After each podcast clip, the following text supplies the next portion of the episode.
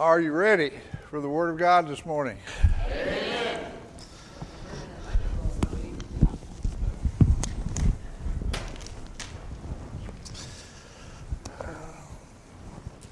You can turn those lights back on. There you go.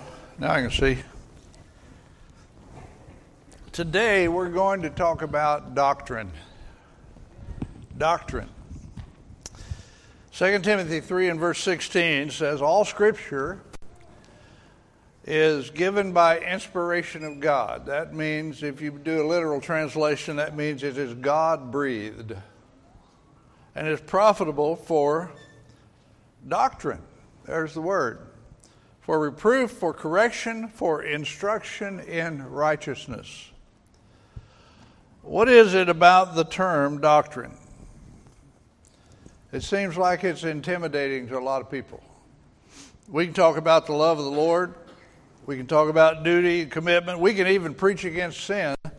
And folks seem to be pretty much willing to listen. But the term doctrine is, I don't know, it's, it's like it's thought to be just for people in seminary or Bible college. They're supposed to know doctrine. It's like it's too complicated for the average Christian, only for scholars. Only those that would dare to venture into this territory. Do you even understand what doctrine is? What if I give you a test? Think you can pass it? Well, we'll make it multiple choice so it won't be so difficult. What is doctrine? Is it our statement of faith in the Bible? Is it instruction? Is it medical advice? Who said it's A, our statement of faith? Anybody? Is it instruction? Okay, all right. How about medical advice? Well, you might be a redneck if you think it's medical advice. I'm not real sure about that, but it's didaskalia is the Greek word for it. It means simply instruction.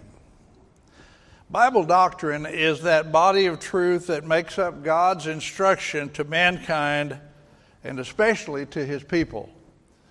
Uh, I don't have this in my notes, maybe I can remember it. Somebody said that Bible, B I B L E, stands for basic instruction before leaving earth. I think that's pretty good, actually. Basic instruction, that's what doctrine is. Uh, we, uh, without the teaching of the Word of God and the truth being understood and then applied, you know, it's one thing to, to teach you something or you to teach me something. It's another to, for it to be understood, and then it's to be applied. God doesn't just tell you things to, you know, just to make you smart. He wants you to do what the Word of God tells us to do. Uh, if you don't, if you don't learn and apply doctrine, then your life is going to experience great loss and great destruction. Hosea 4 and verse 6, God said, My people are destroyed for a lack of knowledge. Understanding Bible doctrine, it's not just knowing your Bible. Understanding Bible doctrine is knowing how to live your life. And it's obvious that many of us here today we don't know how to live our lives. You say, You're just going to insult me? Maybe. Well, I'm going to tell you the truth. There's very few people in this world that know and understand how to live their life compared to the masses that do not. Our second text verse today is Ephesians chapter 4 and in verse 14. We're going to spend most of the rest of the time in Ephesians 4. It's pretty long. We're not going to get into all of it, but our second verse is verse 14. It says, That we henceforth, means from now on, be no more children tossed to and fro and carried about with every wind of doctrine by the sleight of men and cunning craftiness whereby they lie in wait to deceive. All of God's Word is important, but there are some areas of doctrine Doctrine is what? Instruction. Some areas of doctrine or instruction that without them, your life will be as described in this verse. It'll be like a ship with no rudder. Your life is going to be tossed to and fro. Your direction in life is going to be determined by the circumstances around you. Whichever way the wind happens to be blowing, you're going to be bounced around from circumstance to circumstance, and ultimately, you're going to wind up somewhere on the rocks of destruction in your life. Understanding doctrine is so much more than knowing that Jesus is God or that, that you cannot lose your salvation or that what the church is or what the Holy Spirit is. These are all Bible doctrines. They're extremely important. But soteriology, anybody know what that means? That's a Bible doctrine. It's the doctrine of what? Who can tell me? It's the doctrine of salvation, how to know that you're saved. This doctrine is of extreme importance because understanding this doctrine is going to determine where you spend eternity, and it's going to be either in heaven or it's going to be in hell. And hell is real, and most people are headed there. That's what the Bible says. And soteriology, understanding the Bible doctrine of salvation, is the only way you're going to avoid it. You say that you're a Christian, do you not? You say that you're saved, and that's wonderful. But there is so much more, so much more. Success in your roles in life as husbands and wives, success as vo- in your vocational life, parenting, the very idea of parenting without Bible doctrine, without knowing what the Bible says about how to raise your children, it's insane. You, you can't do it. Handling money, keeping a job, integrity, running a business, prioritizing your time, overcoming addictions. Every other critical area of life depends on understanding Bible doctrine. You're either going to understand it and you're going to do it the way God tells you to do it because He's the only one, the only one who can tell you how to live your life successfully. Nobody else has the answer. Failure in any critical area of Bible instruction can and will destroy the quality of your life and it will lead to consequences that can go on for generations to come. Our text in Ephesians chapter 4 is actually 32 verses long.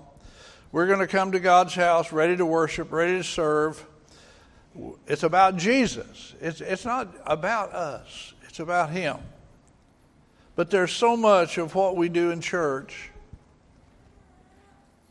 that's designed to prepare us for true success in life. Should be, anyway. I try to see to it that that happens. I, I work at it. But back in chapter 2 of God's Word, here's what God tells us that it was like before we were saved from our sins. It says in chapter 2, verse 1 And you hath he quickened, made you alive, who were dead in trespasses and sins. Now, what's that mean? Verse 2 tells us it said, wherein in time past you walked according to the course of this world, according to the prince of the power of the air, the spirit that now worketh in the children of disobedience, among whom also we all had our conversation in times past, in the lust of our flesh, fulfilling the desires of the flesh and of the mind, and were by nature the children of wrath, even as others before you came to know Jesus, the only guide that you had for how to live your life was the world without you, around you. It's the only guide you had. Some of you may be there now. I, I hope everybody here is saved, but I doubt that that's true in a crowd this size. The only guide we had was, was the world. It says, You walked according to the course of this world. it says, You walked according to the prince of the power of the air, the spirit that now works in the children of disobedience. Do you know who that's talking about? The prince of the power of the air, that spirit is that's talking about the devil. We followed him. We followed what he taught us to do and how he taught us to do it. Your goal then, some of you uh, are older. You can remember what it was like on the other side of knowing Jesus. Your goal then was, was to get what you wanted and to give your flesh what your flesh wanted. That was it. That was your goal in life. That's what you spent every day trying to do. It says, among whom also we all had our conversation. That means our behavior, our pattern of life. In times past, in the lust of our flesh, fulfilling what the flesh wanted and what the mind wanted, and it was by nature that we were like that. Every one of us started out the same way. I'm not picking on you. We all, every one of us, did the same thing. When we were lost, we followed the only guide we had, and that's the world. And I might add, it was mostly presented to us on television. That's Satan's number one, it's his number one way of getting into your head and telling you what he wants you to do. And it's told to you like, well, this is the way everybody's supposed to do it. This is the way it's done. I could get really off track here talking about this right now. I could, I could abandon my notes and just talk to you about every time you turn on the TV, every time you watch a, you think there's a series, it's going to be interesting, and and what a first thing out of the back, dating is da- dating anymore. Dating is now having sex. That's all it is. Like people used to have coffee, they have sex now. That's what dating is, and it's normal. Homosexuality is now normal. Everybody's doing it. It's, it's just presented, it's pounded into your head day in and day out, over and over and over again. And young Christians don't even know what God says about any of it anymore. I see several older folks here today. I want to ask you something. How did living like that work out for you? How'd that work out? Did it all turn out fine? It was all good?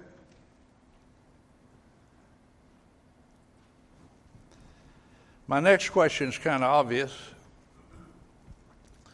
If it didn't work out so well, then why are we still trying to live like that? Why is the world still our guide for having to do, how to do things, how to live our life?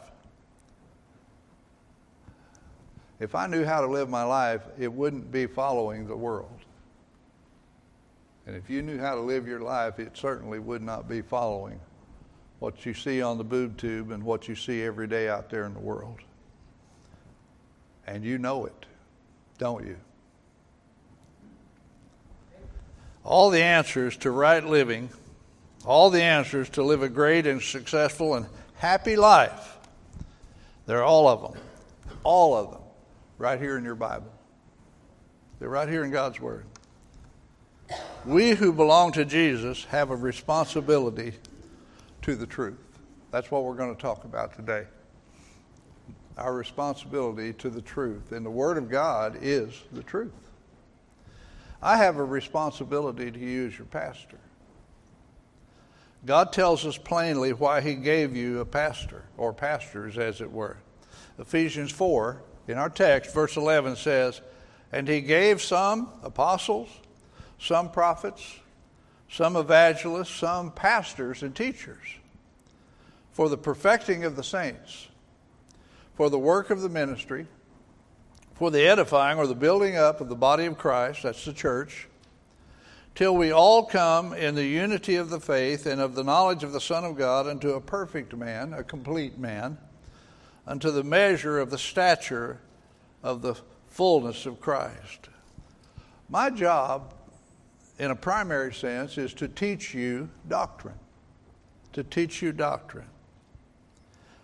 I've, I've selected some verses. I want, I want you to see how God emphasizes this business of understanding doctrine.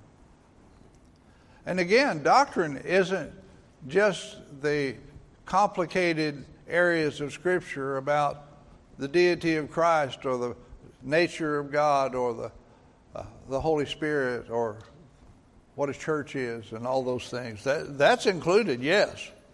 But doctrine is every basic thing you need to know about living your life, how to do it. Luke 4:32 and they were astonished at his doctrine. John 7:16 Jesus said my doctrine is not mine but he that his that sent me. Romans 6:17 God be thanked that you were the servants of sin but you have obeyed from the heart that form of doctrine which was delivered you. 1 Timothy 4 6. Jesus Christ nourished up in the words of faith and of good doctrine, whereas thou hast attained. 1 Timothy 4:13 Give attendance to reading, to exhortation, to doctrine. 1 Timothy 4:16 Take heed unto thyself and unto the doctrine. Continue in them, for in doing this thou shalt both save thyself and them that hear thee. 1 Timothy 5:17 Let the elders that rule well be counted worthy of double honor, especially they who labor in the word and doctrine. 2 Timothy 4 3 For the time will come when they will not endure sound doctrine, but will after their own lust heap to themselves teachers having itching ears. This is why Christians bounce from one church to another. They once in a while one of them's looking for doctrine, good instruction. Most of the time it's because they didn't like what they heard and they're going to go find somebody who'll tell them what they want to hear. Which one of those are you today? Are you here looking for what you want to hear, or are you looking for the truth today? Which is it? I promise you, I don't always tell people what they want to hear.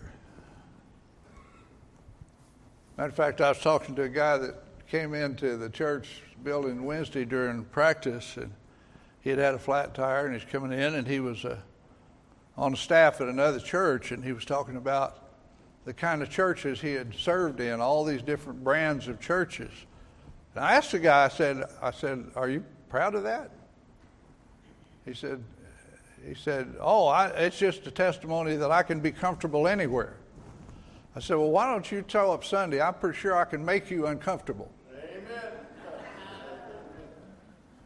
I, I, I, it just didn't make any sense. The truth doesn't mean much to people nowadays. But I hope you're here because it means something to you. 2 John 1 9 Whosoever transgresseth and abideth not in the doctrine of Christ hath not God. He's lost. He doesn't know Jesus. He's going to hell. That's what that means.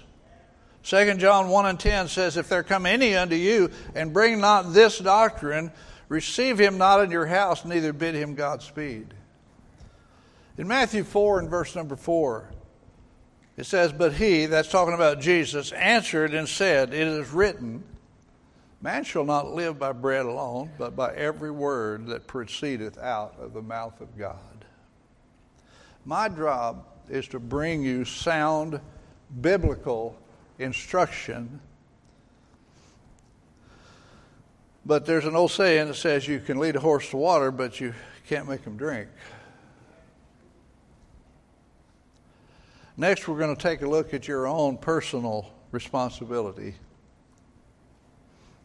The second section of our text outlines your responsibility in this.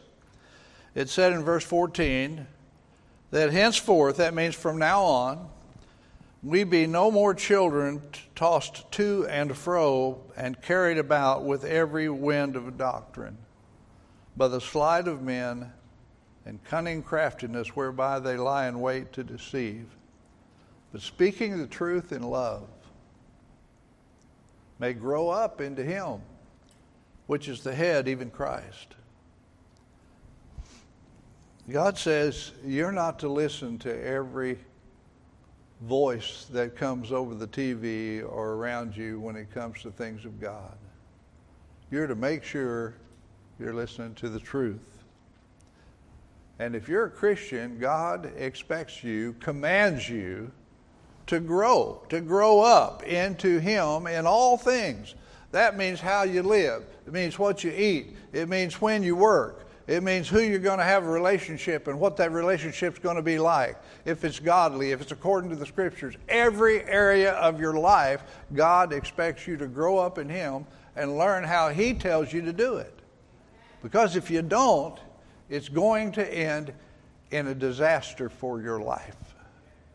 You may think you know how to do it. You may think you know how to live your life, but if you don't know what the Bible says about what you're doing, you don't know beans about how to live your life. And just because you're old don't mean you learned how to do it. If you don't know what the Bible says about it, you don't know how to live your life. It's a fact that in every family there are those who want to stay babies and be baby just as long as you can. You ever walk into a restaurant or to, into, on a park bench and see a four year old breastfeeding at his mom's breast? There are people that want to stay babies just as long as they can. So it shouldn't surprise me that in God's family of believers, it's kind of that way too. Some, some of the Corinthians, there in 1st and 2nd Corinthians, we're told about, they wanted to stay babies. They, they didn't want to grow up. 1 Corinthians 3 and 2, Paul said, I have fed you with milk and not with meat, for hitherto you were not able to bear it, neither yet are you now able. You, if you, you say you're a Christian, if you are, you have a responsibility to grow up in the Lord. I don't care if you're eight or if you're 80, if you're a Christian, it's time for you to start growing up in the Lord. 2 Peter 3:18 but grow in grace and in the knowledge of our Lord Jesus and Savior Jesus Christ to him be glory both now and forever. Hebrews chapter 5 verse 12. It said for when the time you ought to be teachers you have need that one teach you again which be the first principles of the oracles or of the words of God, and are become such as had need of milk and not of strong meat. For everyone that useth milk is unskillful in the word of righteousness, for he is a babe. But strong meat belongeth to them that are of full age, mature, in other words, even those who by reason of use have exercised their senses to, to exercise to discern both good and evil. There are a lot of Christians, some of you here today, that frankly do not know the difference between good and evil in a lot of areas. Well, how, how, do, Pastor, how do you know that? You've been looking in my windows? No, I haven't. But I hear you talk. I'm not. I'm not a. I'm a. I'm old, but not a, fool. Second Peter, 1 Peter 2 and verse 2, as newborn babes desire the sincere milk of the word that you may grow thereby. Some of you got saved and now you are hungry. Now you're hungry. Eva over there, she's been saved a month, maybe, if I'm keeping track right. She shows up every Sunday at Bible class, hungry, wants to know more and more and more. You come to Bible class, you come to home team. I get calls on a regular basis asking to clarify some biblical teaching because you're studying your Bible and you want to learn everything about what God says that you possibly can. Some of you never come to Bible class. You never come to a home team. I have never gotten a single call from some of you ever asking me about a single verse anywhere in the Word of God. You're not hungry. You don't want to eat. You don't want to know what God says about how you should live. You're perfectly happy to get all of your instruction from the world just like you always have. How is that okay? How, how is that normal for a Christian? There is something seriously wrong with a newborn or a toddler or an adolescent or a teenager or any other stage of growth that you want to name who they just won't eat. Something wrong. Anybody, anybody that won't eat's got a, got a problem. Anybody that says they're a Christian and doesn't want to know what God says in His Word has a problem. You had better figure out why that you have no appetite for God's Word before you go to sleep some night and your spirit wakes up somewhere you don't want to be. All right, I'll leave you alone now. But we'll move on to the corporate responsibility that we have as a church. Our corporate responsibility is to grow the church. And some of you thinking, well, Pastor, isn't that what we pay you for? Actually, it's your job too. It's not just my job, it's your job. Ephesians 4 and 16. Let me, let me read this to you from God's Word. It says, From whom the whole body, that means every member of the church, the whole body, fitly joined together. Fitly is properly. God made Eve a, a, a helper fit for Adam. We are made fit for each other, fitly joined together and compacted. That means made close by that which every joint supplieth, according to the effectual working in the measure of every part, maketh increase of the body unto the edifying of itself in love. When it says the whole body, it's talking about our church. Colossians 1.24, Paul said, Who now rejoice in my sufferings for you, and fill up that which is behind of the afflictions of Christ in my flesh for his body's sake, which is the church. We members are the parts that are fitly joined together. God sets the members in the body as it pleases Him. He put you here. And He knew what He was doing when He did it. Our closeness, or our compactedness, if you will take the word from that verse, is supplied by every joint. You know what a joint is?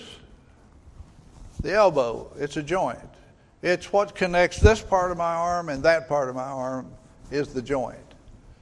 We are made close by the relationships between each of the members one to another.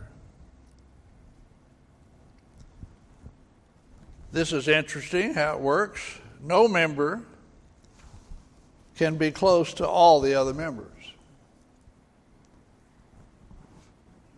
It doesn't work like that. Members are close to the members that they're close to.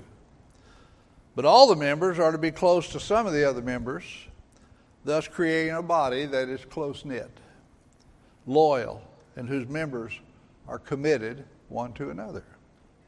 The increase of this body does not depend on the pastor or the staff or the measure, but it depends on the measure of the effective working of every part. It depends on every one of us. Every individual part doing our part. How's that for a new concept in church growth? Let's measure the effectual working of you in your place as part of the body.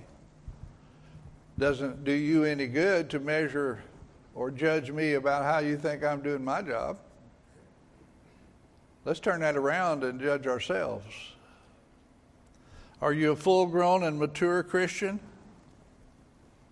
Or are you like a partially grown arm hanging off of a full grown shoulder? They call that being deformed, by the way. more important than that, are you growing? Are you growing? Are you more mature in the Lord than you were a year ago? Some of you are saying, Yep, and you're not bragging on how mature you are now, you just know where you were a year ago. Who are the other members that you're close to? Can you name them? Do you really know them? What do you add to the relationship? Are you steadily in your place or are you missing a lot?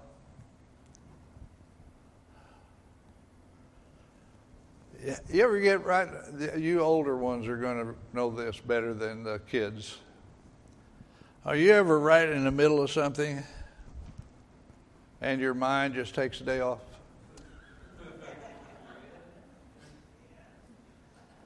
Or you walk into a room and you you even start to reach for something. why, why am I? Why did I come in here? You know what that's like. What, what if it was your hand, not your mind? What if it was your hand or your foot that did that?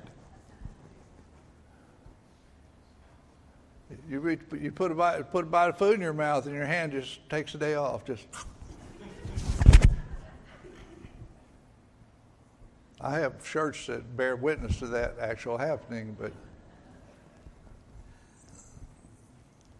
your hand or your foot did that, you wouldn't like it. What if your heart or your brain did that?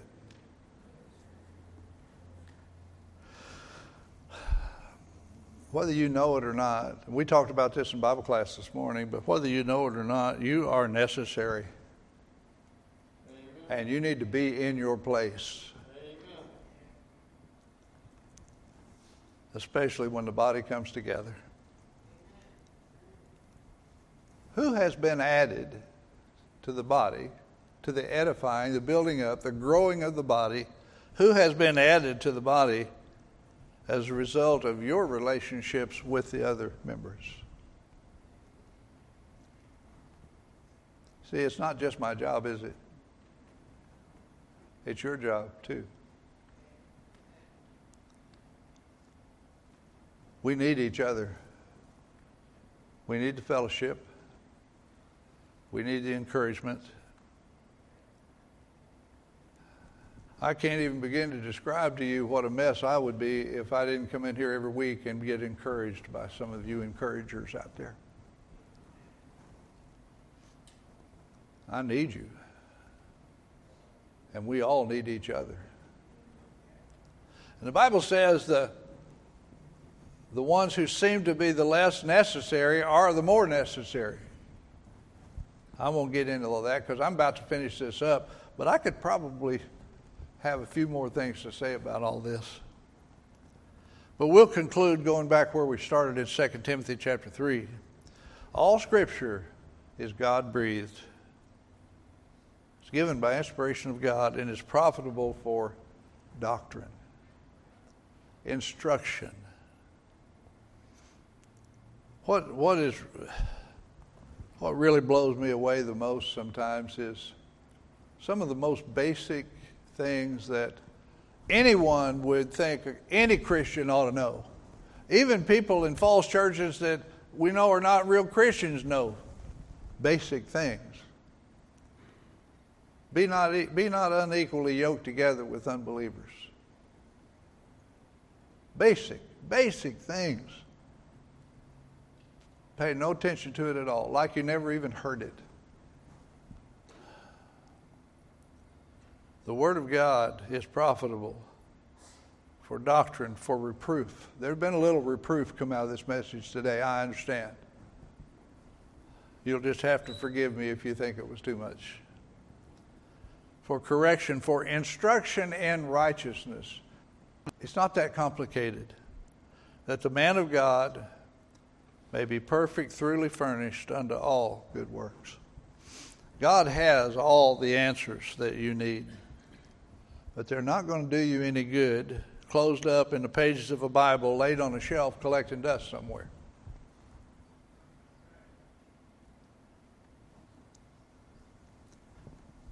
You need to come to church. You need to come to Bible class. You need to come to home team. And need you read this book every day on your own. And when you don't understand it, you need to call somebody that you, that you know loves you and that you know is mature enough to know it and find out what it means. And then you quit, you need to quit doing things that are just downright stupid and start doing what the Word of God tells you. It's not that complicated. All right. I guess I'll quit before y'all stone me or something. But.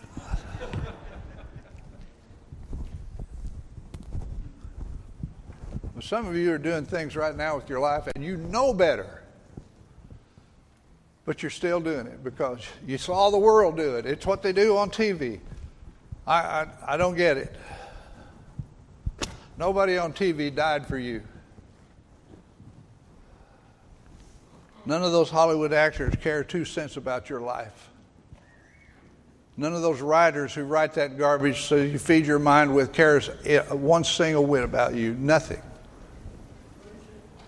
But the God that loves you gave you perfect instruction on how to handle every aspect of your life, and you're just looking the other way.